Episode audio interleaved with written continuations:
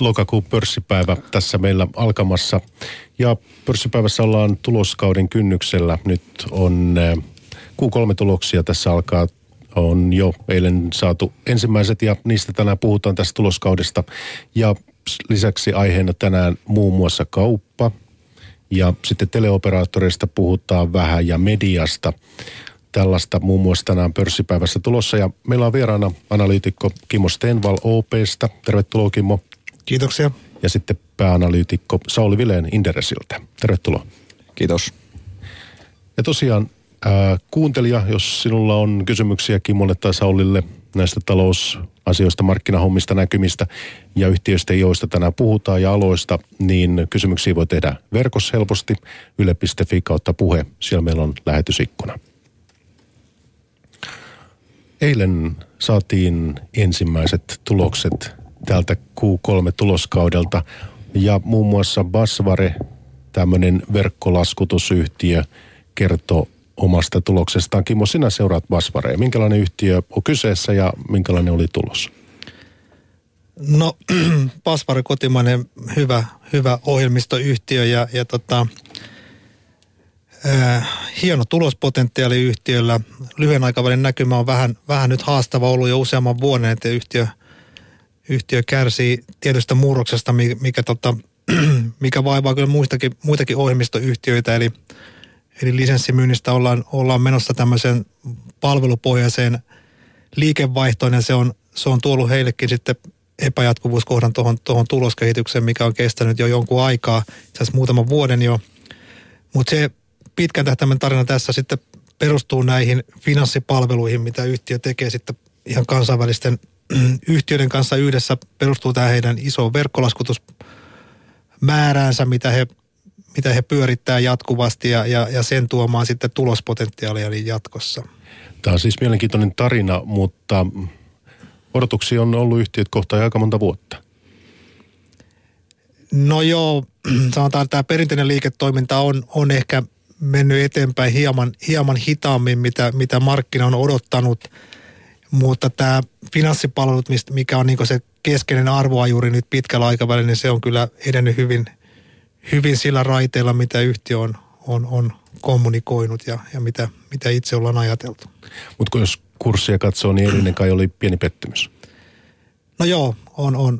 Ei siitä mihinkään pääse, että tota, yhtiö on voimakkaassa kasvuvaiheessa ja, ja, ja silloin, silloin tota, kasvun, kasvun pitää sitten eittämättä aina panostaa, varsinkin tämä on globaali yhtiö, niin se ei niin kuin silmäräpäyksessä tapahdu, että, että tämmöistä liiketoimintaa lähdetään uudelleen rakentamaan ja, ja niin, niin se edellyttää myös panostuksia. Mutta se, mikä tässä pettymyksen takana sitten on, että, että sitten vähän se on ollut aina, aina miten markkinoilla sitten kommunikoidaan, minkälaista tulosuraa tänä vuonna esimerkiksi tehdään, niin, niin se on nyt ollut sitten vähän, vähän jäi taas odotuksista eilen, niin, niin tota, näkyy tuossa kurssi, kurssikehityksessä. Jos olen oikein ymmärtänyt, niin erilaisia tämmöisiä vähän niin kuin potentiaalisena ostokohteenakin Basvaria on pidetty. No joo, tällä sektorilla on tehty paljon yrityskauppoja viime vuosina ja varsin kovilla kertoimilla ja, ja, ja kyllä, kyllä Pasvare varmaan on kans, kans yksi, yksi ehdokas sitten muiden joukossa, mikä, mikä on varmaan monen, monen ison yrityksen tutkalla, jos nyt näin sanotaan. No sitten meille saatiin uutisia myös metsästä. Stura Enso kertoi, antoi itse asiassa tämmöinen ihan klassinen positiivinen tulosvaroitus, että UPMltä myös tuota, tulosta ennakkoon, niin Sauli, kuinka mielenkiintoisia nämä oli? Joo, sekä Sture että UPM ylitti molemmat markkinoiden odotukset Q3 ennen kaikkea Stura Ensolta. Loppuvuoden näkymät oli selvästi odotuksia paremmat ja tämä on, tämä on oikein hyvä startti tuloskaudelle siinä mielessä, että kaksi meidän merkittävää firmaa kertoo hyvistä näkymistä ja va, ennen kaikkea vakaista näkymistä. Että ei eivät ole selkeästikään nähneet tämän makroepävarmuuden vielä heijastuvan merkittävästi omiin liiketoimintoihinsa. Ja ilmeisesti sellupuoli on nyt ainakin Sturalla se, mikä vetää. Kyllä molemmilla, molemmilla on sellutaustalla yhtenä merkittävänä tekijänä. No tässä yksi semmoinen asia, mihin voi kiinnittää huomiota tässä, mä en sitä UPM neljästä uutista niin hyvin tunne, mutta voit kertoa, niin on kuitenkin tämä, että vaikka liiketulos Sturallakin kasvussa, niin liikevaihto, se on kuitenkin tuota, pysyy niin kuin aika flättinä, ei ainakaan nouse. No isossa kuvassa siellä on tämä rakenteellinen transformaatio, mikä on jo pitkään jatkunut, eli ollaan siirrytty paperiyhtiöstä tämmöiseksi globaaliksi, no miksi UPM referoi itseään tämmöisen Biofor-yhtiöksi, eli tämä tämmöisessä hyödynnetään sitä raaka-ainetta myös muihin tarkoituksiin. Se paperin osuus on totta kai molemmilla ollut iso, ennen kaikkea UPMllä se on edelleen hyvin hallitseva se paperiosuus liikevaihdosta. Paperin kulutus laskee ja sen, sen paperin volumit tulee alas, eli se on se vaikuttava tekijä. Vähän niin kuin Kimmo viittasi Basvarilla ollut tämmöinen murrosvaihe, niin myös meidän metsäyhtiöllä on ollut nähtävissä tämä murrosvaihe, on ollut jo pitkään käynnissä. Ja sen takia se, se on selvää, että se itse liikevaihto ei hirveästi voi kasvaa jossain kuvassa. Viime viikolla niin saatiin Nordea Markets kertoa oman ennusteensa nyt tuloskautta varten ja kiinnitti muun muassa tähän huomioon tulokset nousussa, mutta liikevaihdot laskussa. Joo, me, me nähdään, että liikevaihdot tulee Q3 polkemaan paikallaan. Johtuu, no siihen useampia tekijöitä. Pitää muistaa, että ää, kotimarkkina on yksi. Suomen taloustilanne on ihan karmeen huono edelleen, heijastuu yhtiöiden liiketoimintaympäristöön. Ää, toisaalta Venäjä on meille merkittävä markkina. Venäjän tilanne on myös niin ikään erittäin heikko.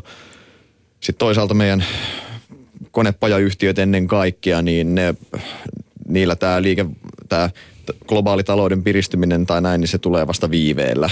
Niin se on kolmas tekijä tähän päälle ehkä. Tänään sitten tulosvaroitus saatiin negatiivinen semmoinen Ixonos, jos katsoin oikein. Niin osui multa silmään vai menikö nyt katsoiko oikein, kun tuli aamulla töihin, että tuota, onko tämä tuttu firma jommalle kummalle? No, no joo, se on, on, on se tuttu, tuttu firma. Nokian, Nokian vanhoja tärkeitä asiakkaita ja, ja tota, on kutistunut kyllä olemattoman pieneksi jo, jo, jo yhtiö. Et, et, et, et, ja, ja, ja, näyttää, että kutistuminen sen kun jatkuu, että, että liikevaihto tulee, tulee vielä reippaammin alas tänä vuonna, mitä on, on ennakoitu. Mutta mutta kerro tarkemmin meille, jotka huonosti yhtiötä tunnetaan, että minkälainen yhtiö tässä on kyseessä, mitä he tekevät. Ei sen enempää, mutta... Että... No he on tehnyt niin kuin hyvin paljon aikoinaan niin kuin mobiili, äh, Nokialle niin kuin ohjelmistokehitystä sun muuta, muuta niin kuin mobiilipäätelaitteisiin. Ja, ja, tota, ja, ja nyt kun Nokia on, on poistunut, poistunut tota noin, niin, niin asiakaslistalta, niin, niin – sitä liikevaihtoa tai myyntiä on jouduttu repimään sitten vähän, mistä sitä on, on ollut saatavilla. Ja, ja kyllä, kyllä tässä niin pitkän ollut tämmöinen todella iso negatiivinen kierre, kierre yhtiölle ja se näyttää vaan, vaan jatkuvan. Eli tässä joitakin poimintoja nyt viime päivien pörssiin liittyvistä ja tuloskauteen liittyvistä uutisista.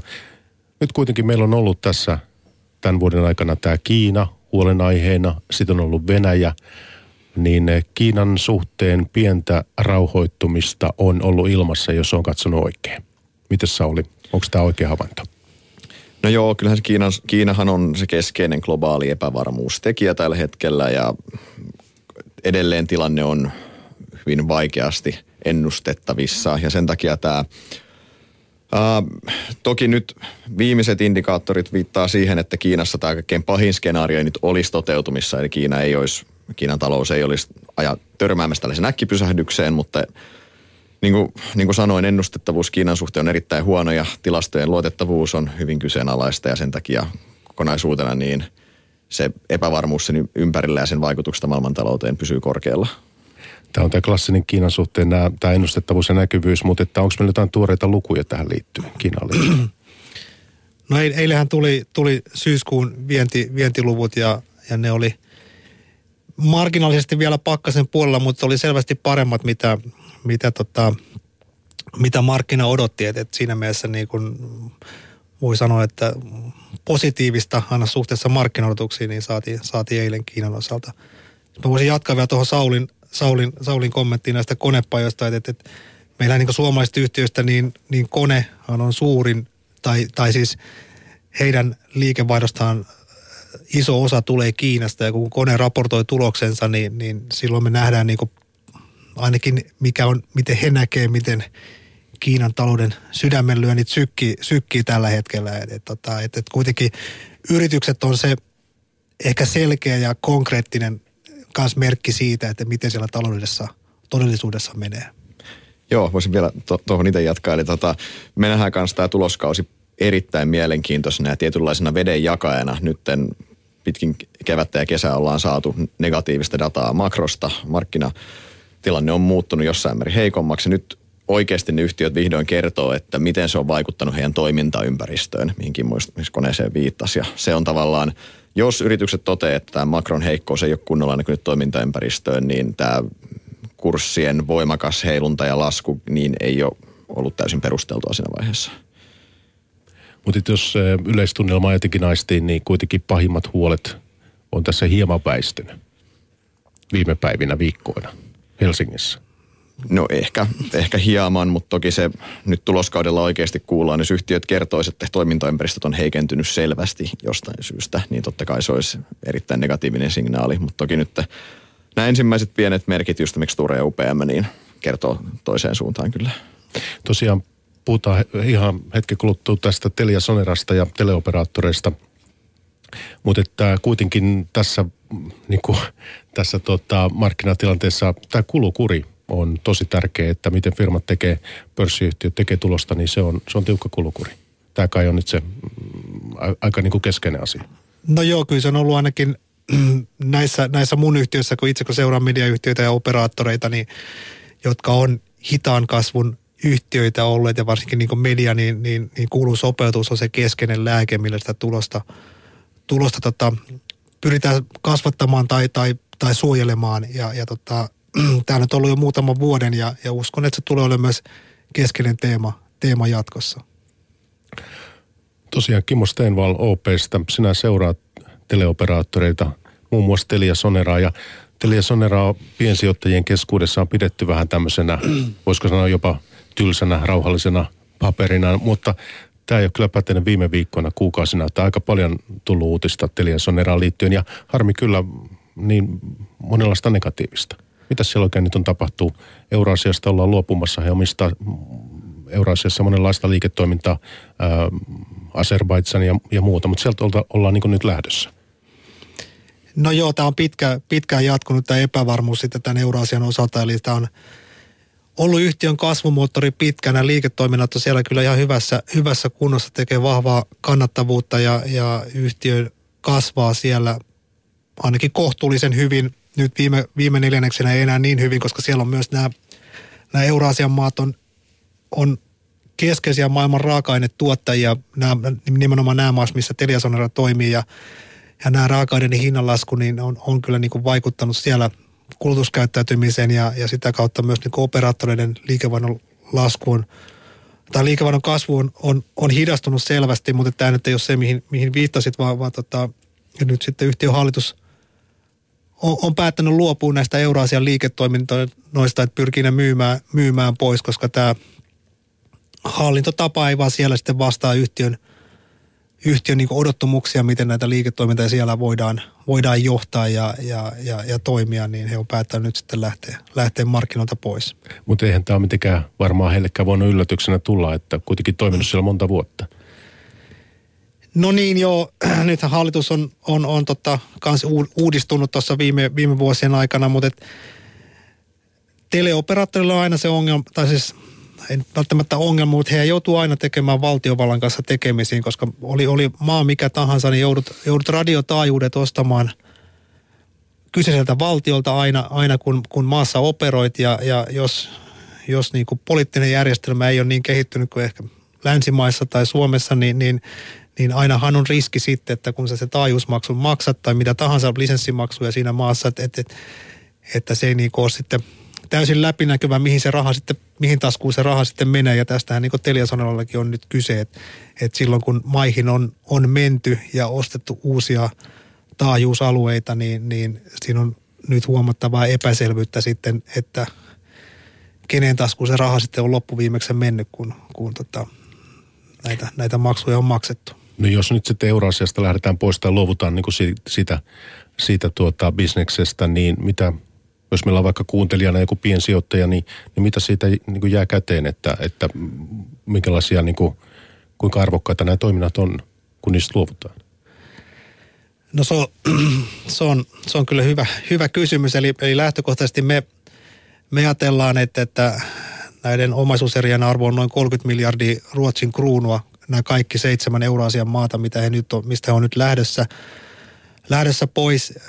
Ja, ja tota, mutta totta kai siinä on niin monta, monta mutkaa matkassa, että et, et nyt me ollaan kuultu näitä huhuja näistä sakoista, mikä olisi niin liittyen näihin Uzbekistanista 8 miljardia Ruotsin kruunua, niin totta kai se sitten vie jo melkein kolmanneksen tuosta summasta, mitä ajatellaan, että näiden, näiden arvo on. Eli, eli se on iso epävarmuustekijä, mitä tuota osaketta tällä hetkellä painaa. Et, et, et ei oikein tiedetä, että millä aikajänteellä siellä päästään irtautumaan, minkälainen hinta niistä saadaan ja, ja, ja, ja miten näille sakoille nyt sitten tapahtuu. Että tuleeko, tuleeko semmoiset ja min, jos tulee, niin minkä, minkämoisia ne, ne sitten yhtiölle on.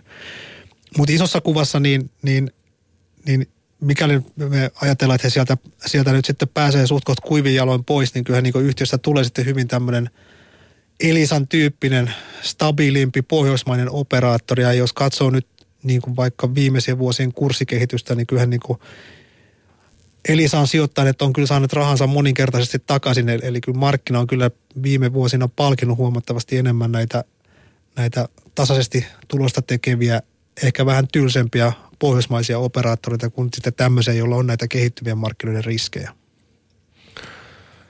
Telia Sonera on omistaja myös tässä Turksellissa, niin tämäkin omistus solmu on vielä aukasematta. No ei, jo, tai siis se on sinänsä siis, ää, se omistusrakenne Turksellissa on selvä, eli, eli Teliasoneran omistus on siinä, siinä selvä ja Turksella on listattu yhtiö, mutta siellä on paljon myös, myös näitä tota, selvittämättömiä asioita muun muassa, että, että, että omistajat ei ole tällä hetkellä hallituksessa, vaan siellä on niin Turkin, Turkin viranomaiset jotka niin kuin sitten yhtiötä hallinnoi tällä hetkellä johtuen siitä, että omistajat oli niin eri, erimielisiä yhtiön kehittämisestä ja eivät päässeet sopuun keskeisistä asioista, mutta toivottavasti se ratkee nyt tässä tulevien vuosien aikana. Tai totta kai ratkee, mutta, mutta en osaa sanoa milloin. Niin ja millä tavalla. Mutta sitten he on myös iso omistaja Megafonissa. Se on tämmöinen venäläinen operaattori. 25 prosenttia vai mitä se on? no joo, joo, eli, eli tämmöinen niin eroavuus Elisaan tai TDC tai yhtiössä vielä säilyy, eli, eli vaikka Euroasiasta luovutaan, niin heillä on kaksi isoa osakkuusyhtiötä, tämä Tyrksel, eli joka on Turkin suurin matkapuhelin operaattori, ja sitten Megafon, joka on Venäjän toiseksi suurin matkapuhelin operaattori. Nämä on, nämä on ne, jotka heidän salkussa, salkussa sitten säilyy, ja, mutta näissään heillä ei sitten itse ole kontrollia, koska eivät, ole, eivät omista enemmistöä, ja molemmat on molemmat on listattuja yhtiöitä, niin, niin siinä mielessä niin kuin näkyvyystoimintaan on, on, on parempi sitä kautta.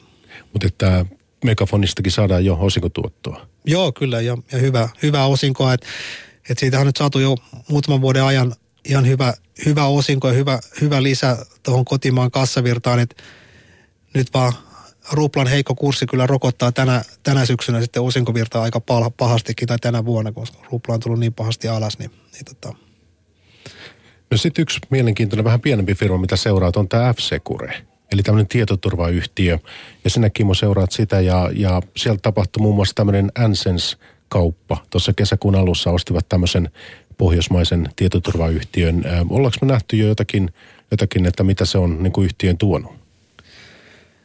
No yksi neljännes me ollaan, me ollaan vasta nähty, missä, missä Ansen se on mukana ollut f luvuissa, mutta et, et, itse, itse ajattelen kyllä myönteisesti tästä yrityskaupasta, että Ansen se on, on, on tunnettu, että se on hyvin, hyvin ammattitaitoinen ja hyvä yhtiö alalla nimenomaan tästä yritysten kyberturvallisuuden konsultoinnissa ja sen, sen ö, estämisessä tai siis tietoturvakonsulttina. Ja ja tietoturvan markkinaa kun ajattelee, niin, niin nythän kuluttajamarkkina on, on muutoksessa, kun PC, PCiden myynti on laskenut jo jonkun aikaa ja, ja, ja, tota, ja F-Securen tämä perinteinen kasvumoottori, tämä tietoturvaa kuluttajille operaattorien kautta se on, se on, se on vähän laskenut se liikevaihto ja sen näkymä on niin aika tämmöinen tasainen tai jopa ehkä vähän laskeva, mutta nyt, nyt sitten tämä yritysmarkkina, jossa, joka on kuitenkin niin kuin Euroopassakin se on absoluuttisesti kolme kertaa suurempi kuin kuluttajamarkkina, siis euromääräisesti ajateltuna, niin, niin siellä kyllä niin kasvunäkymä on hyvä ja tämä Ansen se on,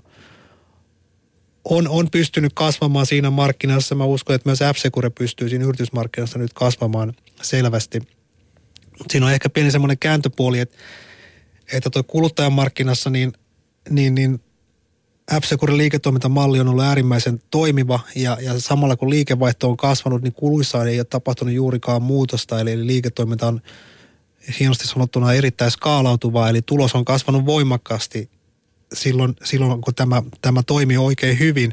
Yritysmarkkina on sitten vähän erilainen, että se on enemmän, enemmän vaatii sitten ihmisten käsiä ja jalkoja ja, ja, ja myyntityötä sun muuta ja konsulttityötä, niin sen, sen tuloskasvu kulmakerron on kyllä huomattavasti loivempi, loivempi tulevaisuudessa kuin, kuin tämmöisessä kuluttajamarkkinassa kasvaminen.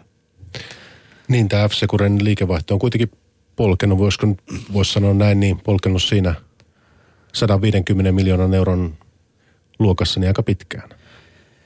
No joo, siinä on pysytty nyt, nyt niin kuin useamman vuoden pientä heilahtelua on ollut, ollut tota, ja, ja, nyt pitää muistaa, että siitähän myytiin pois sitten osa liiketoimintaa nyt sitten tänä vuonna, että he on kyllä sillä, sillä lailla pystynyt arvoa luomaan, että te, teki mun mielestä niin onnistuneen kaupan, kun myi sen yhden tuotealueen tämmöiselle synkronosille tuonne Yhdysvaltoihin ja, ja, ja, ja sai kyllä entisestään vahva tase ja vahva kasseasema niin, niin vahvistuu entisestään vielä. Et, et, et, et, tota, et se on niin osittain vaikuttanut tähän, tähän liikevaihtoon, mutta on kuitenkin, se on ihan totta, että et, et organinen kasvu on ollut erittäin vaisua viime vuosina. Miten tämä pääomistajan suuri noin 40 prosentin omistusosuus, niin minkälainen etu tai haitta tai vaikutusmerkitys sillä on, jos miettii F-Securea niin kuin sijoittajan näkökulmasta, markkinoiden näkökulmasta? No en mä nyt sitä mitenkään niin haitaksi, ha, haitaksi suuremmassa määrin, että et, et, tota, et hän on myös hallituksen pu, puheenjohtaja ja antaa kasvot yhtiölle ja on ollut, ollut, on ollut eittämättä hyvä, hyvä omistaja ja hyvä sparraaja, sparraaja yhtiölle niin vuosia ja, ja, ja tota, tunnetusti on – on, on, on ykkös siellä aina yhtiö, yhtiö hänen, hänen sydämessään, vaikka on myös paljon muita luottamustehtäviä, mutta kyllähän on, on kuitenkin se, että on, on yhtiön aikoinaan rakentanut, rakentanut nollasta, niin, niin, niin en, en mä osaa sanoa, että siitä mitään negatiivista olisi, olisi yhtiölle. Ja jotain keskustelua vähän närää herätti se, kun f luopui tästä pilvipalvelustaan, että, että se meni amerikkalaisille, että nettimielipiteen vaihdossa tämmöistä huomasin. No joo, niin siinähän oli, oli kyse tämmöistä tallennuspalveluista ja sitten, sitten osittain myytiin sillä, sillä argumentilla, että data on Suomessa tai ja, ja tämmöistä, mutta et, totta kai pörssiyhtiö kun on, niin, niin ö, silloin pitää miettiä, että onko liiketoiminta niin pitkällä aikavälillä kannattavaa tai tuottavaa osakkeenomistajille ja tässä tultiin sitten toiseen, toiseen johtopäätökseen, että mun mielestä myynti oli kyllä ihan, ihan ymmärrettävä toimenpide. Kimmo Stenval, analyytikko Kimmo Stenval OPsta. Ja sitten meillä on vieraana täällä Yle Puheen puheenpäivän pörssipäivässä Sauli Vileen Inderesiltä ja sinä Sauli seuraat kauppaa aktiivisesti. Se on osa sinun työtä. Tänään saatiin kaupasta uusia lukuja. Kaupan myynti porhalsi alamäkeen elokuussa paitsi autoliikkeessä. Tämä tilanne näyttää niin kuin kotimarkkinoilla kuitenkin aika hankalalta. Joo, Suomen heikko taloustilanne heijastuu väistämättä tähän vähittäiskauppaan ja vähittäiskaupan kehitys on ollut mollivoittosta jo pidemmän aikaan, eikä siihen ole mitään syytä odottaa käännöstä ennen kuin Suomen talous saadaan takaisin kestävälle kasvuuralle. Tämän Ylen päivän uutisen mukaan, mikä mulla on tässä käsissä, niin vähittäiskaupassa myynti kutistui 2,4 prosenttia. Siinä kannattaa aina muistaa, että siinä on kuukausi, yksittäisen kuukausien välillä voi olla vaihteluja ihan vaikka arki, arki päivien jaksottumisesta ja näin. Että sen kokonaiskuva, kun katsotaan, niin on, luvut oli pitkälti alkuvuoden tapaisia, eli liikevaihto tulee alas edelleen, ja myynti tulee alas äh, ihan kautta linjan. No miten se esimerkiksi tämä, jos puhutaan päivittäistavarakaupasta ja näistä meidän suurista ketjusta, niin minkälaisia markkinaosuuksia, miten se on kehittynyt? Mitä voisit siitä kertoa? Kesko, S-ryhmä, sitten Lidl, lähikauppa? No No siellä on itse asiassa harvinaisen mielenkiintoinen tilanne, voidaan sanoa näin, että ää, Keskohan on ollut viimeisen jo pidemmän aikaa se, joka menettää markkinaosuutta, Lidl käytännössä voittaa, lähikauppa pysyy stabiilina kautta menettää vähän ja S-ryhmä on pysynyt siellä hallitsevalla markkinaosuudella ylhäällä. Nyt Kesko on tämän uuden strategian ja uuden toimitusjohtajan myötä ottanut huomattavasti aggressiivisemman kannan, yhä halunnut pysäyttää tämän markkinaosuuden luisun ja he on onnistunutkin siinä. Mun käsityksen, tai mun arvion mukaan Kesko ei tällä hetkellä meidän markkinaosuutta. Kesko saattaa jopa pikkusen voittaa tällä hetkellä markkinaosuutta. Ää, no, käytännössä kun on vähän pelureita, niin mistä se tulee, niin Lidli edelleen kasvattaa, eli S-ryhmä käytännössä tulee, tulisi toiseen suuntaan tällä hetkellä. Lähikauppa niin pieni, että heillä ei ole juuri mistä ottaa, kun puhutaan noista, noista muista isoista pelureista. Ää, S-ryhmähän on vastannut tähän tällä omalla halpuuttamisellaan – se on sinänsä varmaan hyvin poikkeuksellinen, että markkinajohtaja alkaa painamaan hintoja. En muista, missä, missä liiketoiminnassa vastaavaa nähnyt, mutta se halpuuttaminen joka tapauksessa se ei ole, se ei ole mennyt ihan täysin läpi, koska mun käsityksen mukaan S-ryhmä on sehkellä tällä hetkellä. Se markkinaosuus tulee, keltä kesko sitä, sitä vie, tai se ei ainakaan S-ryhmä ennusta ainakaan kasvattamaan enää sitä. Niin se on aika iso jo entuudestaan. Mä kiinnitin tähän halpuuttamiseen huomiota, kun olit puhumassa tämmöisessä keskoaiheisessa tilaisuudessa tuossa kesällä. Ja itse niin tosiaan arvioit sitä niin, että sille ei, sille ei tota, suhteessa keskoon, niin et nähnyt sitä niin suurena uhkana. No en, en sinänsä, että mä se, se kesko on myös vastannut siihen laskemalla hintojaan. Siinä mielessä mä, mä näen ennen kaikkea, että se halpuuttaminen se on markkinointi. Kikka, painetaan pienen ostoskorin hinta alas ja kokonaisuutena niin se, uh, se, se ei ole niinkään hinta, se mistään hintasodasta ei ole missään nimessä kyse. Hintasodassa puhutaan siitä, että kuka siitä selviää hengissä. Tässä puhutaan, että meillä äärimmäisen kannattavat ruokakaupat tinkii pikkusen marginaaleistaan. Tämän, se asetelma, mikä siinä on, se mielikuva, mikä siitä on syntynyt, on ehkä kokonaisuutena aika vääristynyt mun mielestä. No pysytään keskus sen verran, että nythän on ollut tässä viime viikkoina, päivinä on puhuttu tästä tota, Volkswagenin päästö skandaalista tai siihen liittyvistä asioista ja Yhdysvalloissa ja, ja, ja Kiinassa ja mitä kaikkea epäilyjä siinä on, niin nythän on Kesko sitten myy Volkswagenia Suomessa. Niin minkälainen niin kuin, uhka tässä on niin kuin, Keskon suhteen?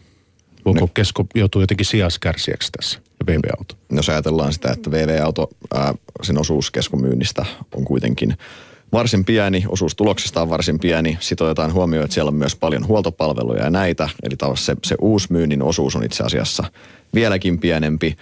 Ää, eli käytännössä ainut efekti, mitä keskolle voi tulla, jos Volkkarin myynti laskee tämän skandaalin myötä, se uusi myynti, mutta sen osuus sitä koko liikevaihdosta, koko konsernin mielessä on, on hyvin, hyvin rajallinen. Kesko ei missään vaiheessa, missään skenaariossa on mun käsittääkseni korvausvelvollinen tästä, vaan ne, se on Volkswagen itse, emoyhtiö, kuka... Kuinka, kuka, iso, kuinka iso osa autokauppa on kesko? Ää, tulo, tuloksesta noin kuudes osa ja sitten siitä autokaupan sitä tuloksesta niin uusmyynti on alle puolet. Et puhutaan konsern, keskon konsernin mittakaavassa puhutaan ehkä noin viidestä prosenttiyksiköstä, mikä tästä tuloksesta on vaarassa. Että jos hypoteettisesti ajatellaan, että myynti vaikka romahtaisi ihan totaalisesti. Eli, eli keskon ison keissin kannalta ei merkitystä tällä. Sitä osaketta ajaa ihan muut asiat tällä hetkellä. Hyvä on. Pysytään kuitenkin hetki vielä kaupassa, kun se on niin mielenkiintoinen ala ja, ja miksei ruokakaupassakin, niin, niin sen verran vielä, että kuinka, miltä se niin oma arviosi nyt näyttää, että kuinka suuren markkinaosuuden Lidl voisi meidän ruokakaupasta niin kuin nykyisen reseptin kanssa saada?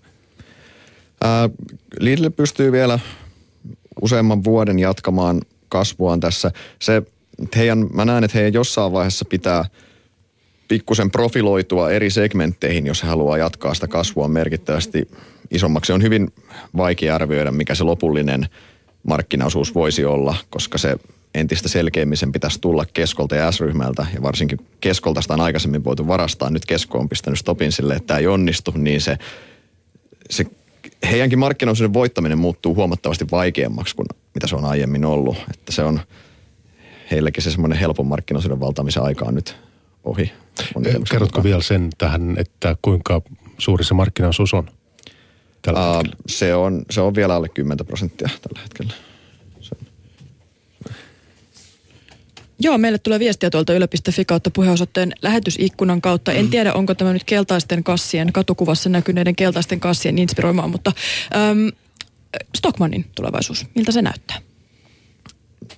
Stockmanni on suurissa haasteissa tällä hetkellä. Tavaratalo kauppaan kokonaisuutena murroksessa ja heillä, heillä on tota, he, he liian he liian pitkään syytti pelkkää syklisyyttä eikä nähnyt tätä rakenteellista murrosta, mikä on kaupassa, kaupan, tai koko kaupan digitalisoituminen ja koko tavarataloihin iskenyt murros. Ja no, nyt he on nyt, nyt he kamppailee näiden ongelmien kanssa tällä hetkellä. Tavaratalotoiminta edelleen raskaasti tappiollista. He on tehnyt paljon oikein suuntaisia toimia. Uusi toimitusjohtaja on tehnyt niitä toimia, mitä aiemmin on pitänyt tehdä, mutta hän on saneerannut yhtiötä kovalla kädellä, niin kuin on pitänytkin, luopunut kannattamattomista osista, pistänyt ää, pistän nyt käytännössä ne, ne, neliötehokkuutta kasvattanut. Kokonaissuunta on oikein, mutta matka on pitkä. Eli minkälaista tulosta nyt Stockmanilta odotetaan Q3?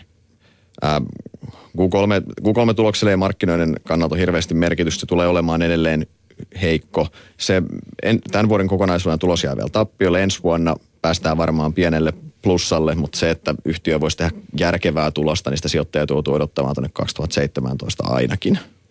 Itse puhuit silloin siitä, että tai spekuloit jossain huomasin, että, että he luopuisivat tästä Lindexistä, mutta niitä, niinhän ei sitten ole käynyt.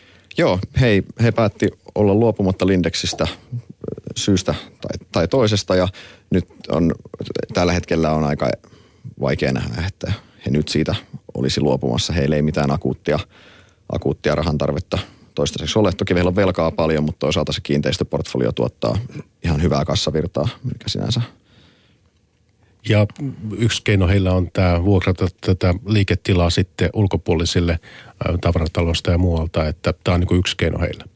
Joo, jatkuvasti he vuokraa, vuokraa liiketilaa enemmän ulkopuolisille. Tässä on tärkeää muistaa kuitenkin se, että heidän tavarataloverkostosta he ei omista kaikkia kiinteistöjä itse. Omistaa, omistaa ää, Suomesta, no Helsingin kiinteistön, sitten omistaa Baltiassa kaksi kiinteistöä ja sitten Pietarin kiinteistö, niin tavallaan muiden kiinteistöjen osalta niin se tilan vuokraaminen ulkopuolisille ei ole niin yksinkertaista. Hyvä. Eletään pörssipäivää Yle puheessa ja ollaan tuloskauden kynnyksellä. Yksi mielenkiintoinen ala kanssa, missä, missä on paljon tapahtunut, on media. Te molemmat, Kimo Stenval ja Sauli Vileen, seuraatte, seuraatte mediaa. Ja jos lähdetään liikkeelle vaikka Sanomasta. Siellä on paljon tapahtunut ja muun muassa toimitusjohtaja vaihtunut. Kimmo, minkälainen on Sanoman uusi toimitusjohtaja äh, Dyshoven? No en ole tavannut häntä, häntä vielä, että tota, mutta kun on, on, on tehtävään valittu, niin, niin uskoisin, että on erittäin vahva näkemys siitä, että mihin yhtiötä pitää nyt sitten tulevaisuudessa kehittää, että, että, että meillä ainakin tämä, vaikka Sanoman tulosura on ollut, ollut, ollut heikko viime vuosina, niin oli pienoinen yllätys, että toimitusjohtaja nyt sitten tässä vaiheessa laitettiin vaihtoon, mutta yksi syy on se, että näkyy sitten hallituksen sisältä löytyy, löytyy erittäin pätevä, pätevä osaaja, joka nyt sitten toi, yrittää kääntää, kääntää venettä parempaan asentoon. Hyvä, korjaan tässä jo saman tien tämän nimen, että Susan Duinhoven on siis uusi toimitusjohtaja sanomalla, miten tämä heidän tase? Missä kunnossa se on. Ää, siellä on nyt kuitenkin ainakin velkaa tuota, ensi vuonna uusittavana. No joo, velkaa on, velkaa on paljon, jos muistaa luvun oikein, niin 400 miljoonaa euroa pitäisi rahoittaa nyt sitten ensi 2016 tai 2017 aikana ja 100 miljoonaa euron hybridi on myös, myös sitten omassa pääomassa ja, ja tota, mikä menee kanssa sitten uudelleen rahoitukseen ja toi oma pääoma on se, mikä mikä on nyt sitten markkinoiden mielenkiinnon kohde, varsinkin nyt kun ollaan menossa loppuvuotta kohden. Ja useinhan on sanoman ollut tapana sitten vuoden lopulla jossain vaiheessa sitten kirjoittaa liikearvoa alas, joka sitten aina omaa pääomaa nakertaa. Ja, ja Hollannissahan meillä on, jos nyt muistan luvun oikein, 1,7 miljardia euroa liikearvoa. Ja, ja, ja kyllä se edellyttää se, että se Hollannin tuloskunnon pitää olla hyvä tai jopa vähän parantua nyt sitten, jotta, jotta tota, säästetään siltä, siltä liikearvoa alaskirjaukselta tai merkittävältä alaskirjaukselta, joka sitten voisi sitä tasetta pistää entistä huonompaa asentoon. No onko tässä Annin mahdollisuus tai vaara olemassa? No kaikissa yhtiöissä on, on, on olemassa Annin mahdollisuus, nyt kun kysyt sen noin, että, että mutta, toi, mutta et, et, tämä on tiedetty pitkään, tämä sanoman vaikea tilanne, ja, ja toistaiseksi kaikki on pysynyt, pysynyt hyvin kasassa ja, ja, ja me tietenkin sitä Hollantia tarkkaan seurataan tai markkinasta katsoo aina. Ja totta kai yhtiö myös, myös seuraa tai Media Bene on se, se liiketoimintayksikkö, mitä, mikä sitä tulosta sinne tekee, niin, niin tämä vuosi on ollut onneksi ihan niin kohtuullinen sille yksikölle, että TV-toiminta tekee siellä ihan hyvää, hyvää tulosta, mutta et, et totta kai sen tuloksen pitääkin olla hyvä, koska se, se liikearvo sitten rakentuu tietyille tulosparametreille. Ja, ja jos ne alkaa alkaa sitten syystä tai toisesta heikentymään ja vaikka ne heikentyy sitten varsin korkealtakin tasolta, niin silloin sitä liikearvoa sitten pitää, pitää kirjata alas ja, ja, tota, ja näin on nyt useampana vuonna mennyt, että sieltä on tullut pieni alaskirjaus, mutta, mutta isoa pudotusta se tase ei kyllä, kyllä kestä. No Sauli, sinä myös seuraat sanomaan, niin mikä tämän mediapenen niin paikka yhtiössä on? Se on selkeä strategian toinen tukijalka Suomen liiketoiminnan rinnalle. Se, mikä on kysymysmerkki, on tämä oppimisliiketoiminta. Sillä on aika vähän synergioita tai hyvin vähän synergioita itse asiassa tähän perinteiseen medialiiketoimintaan. Se on valmiiksi erittäin hyvässä kunnossa, eli sen kaup- se olisi hyvin käypää kauppatavaraa. Mä uskon, että sillä olisi, olisi ostajia hyvällä hinnalla. Tähän asti yhtiö on todennut, että se on osa ydinliiketoimintaa, mutta nämä, mitä Kimmo puhui äsken tästä liikearvoriskeistä, että jos, jos taseriskit alkaisi realisoitumaan, niin yksi vaihtoehto voisi olla taseen paikkaukseen tämän oppimisen myynti. Se oppiminen ei ole täydellä arvollaan taseessa missään nimessä. Että siellä on semmoista piiloarvoa tasen mielessä. Okei, sitten tota, otetaan Alma. Almalla oli tämä Talentum-kauppa tässä äskettäin, niin kuinka onnistuneena afäärinä tätä pidätte?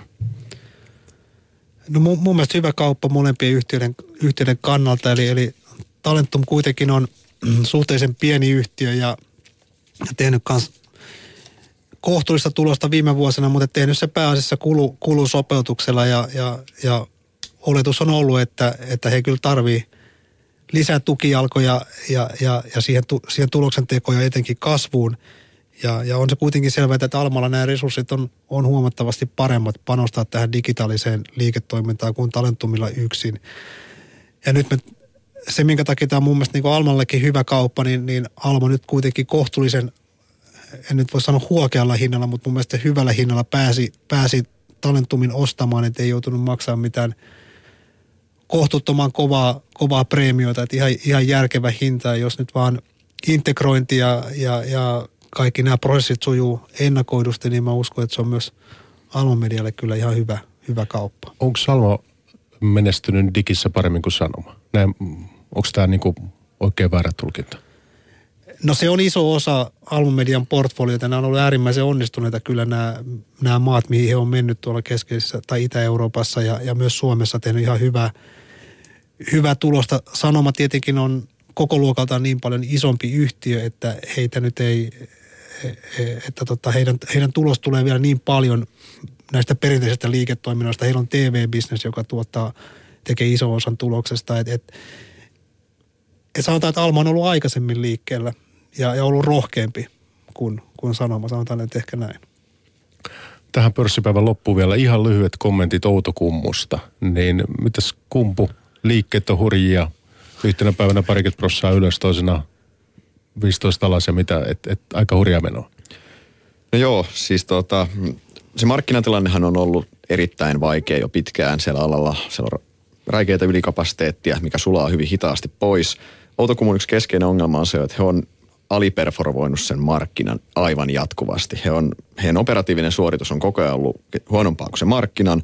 Ää, tase alkaa olla taas aika kovilla. Nyt spekuloidaan, että joudutaanko taas hakemaan omistajilta uutta rahoitusta. Ää, se on yksi syy, miksi tämä kurssiheilunta on niin kovaa, koska suhteessa siihen, jos antia jouduta tekemään, niin se suhteessa siihen tulospotentiaali osake ei missään nimessä ole kallis. Se on itse aika monella tapaa edullinenkin, mutta sitten taas toisaalta, jos joudutaan tekemään anti, niin se annin, annin hinta on aivan eri, mitä se on nyt. Se joudutaan hakemaan hyvin alhaalta todennäköisesti se antirahoitushinta. Toimitusjohtaja on jo sanomalehdissä ymmärtääkseni Antia kommentoinut, että sellaista ei ole tulossa. No, olisi hyvin harvinaista toimitusjohtaja sanomalehdessä ensin ilmoittaa, että ehkä järjestetään anti. Se saattaisi olla semmoinen itseään ruokkiva ennustus jossain määrin. Mites Kimmo? No joo, onhan sitten itsekin, vaikka ne yhtiötä nyt seuraa, niin, niin, niin näkee sen, että, että, että no meillä on tämä Kiina, Kiinan hidastuva kasvu ja sen aiheuttamat muutokset raaka-ainehinnoissa. Se on yksi iso tulosa juuri tässä, tällä, tällä yhtiöllä just niin kuin teräksen hinnoissa ja teräksen kysynnässä. Mutta onhan se, onhan se outoa, että kun kuitenkin yhtiön markkina-arvo pitäisi olla suht stabiili, niin me nähdään tämmöisiä 10 prosentin, jopa 20 prosentin kurssiliikkeitä yhtiössä, niin kyllä se kieli siitä – huomattamasta, niin kuin Saulikin sanoi tästä tulos tämmöisestä volatiliteetista, että se heiluu paljon ja se riippuu hyvin paljon yhtiön niin ulkoisista tekijöistä, joihin he ei pysty itse vaikuttamaan.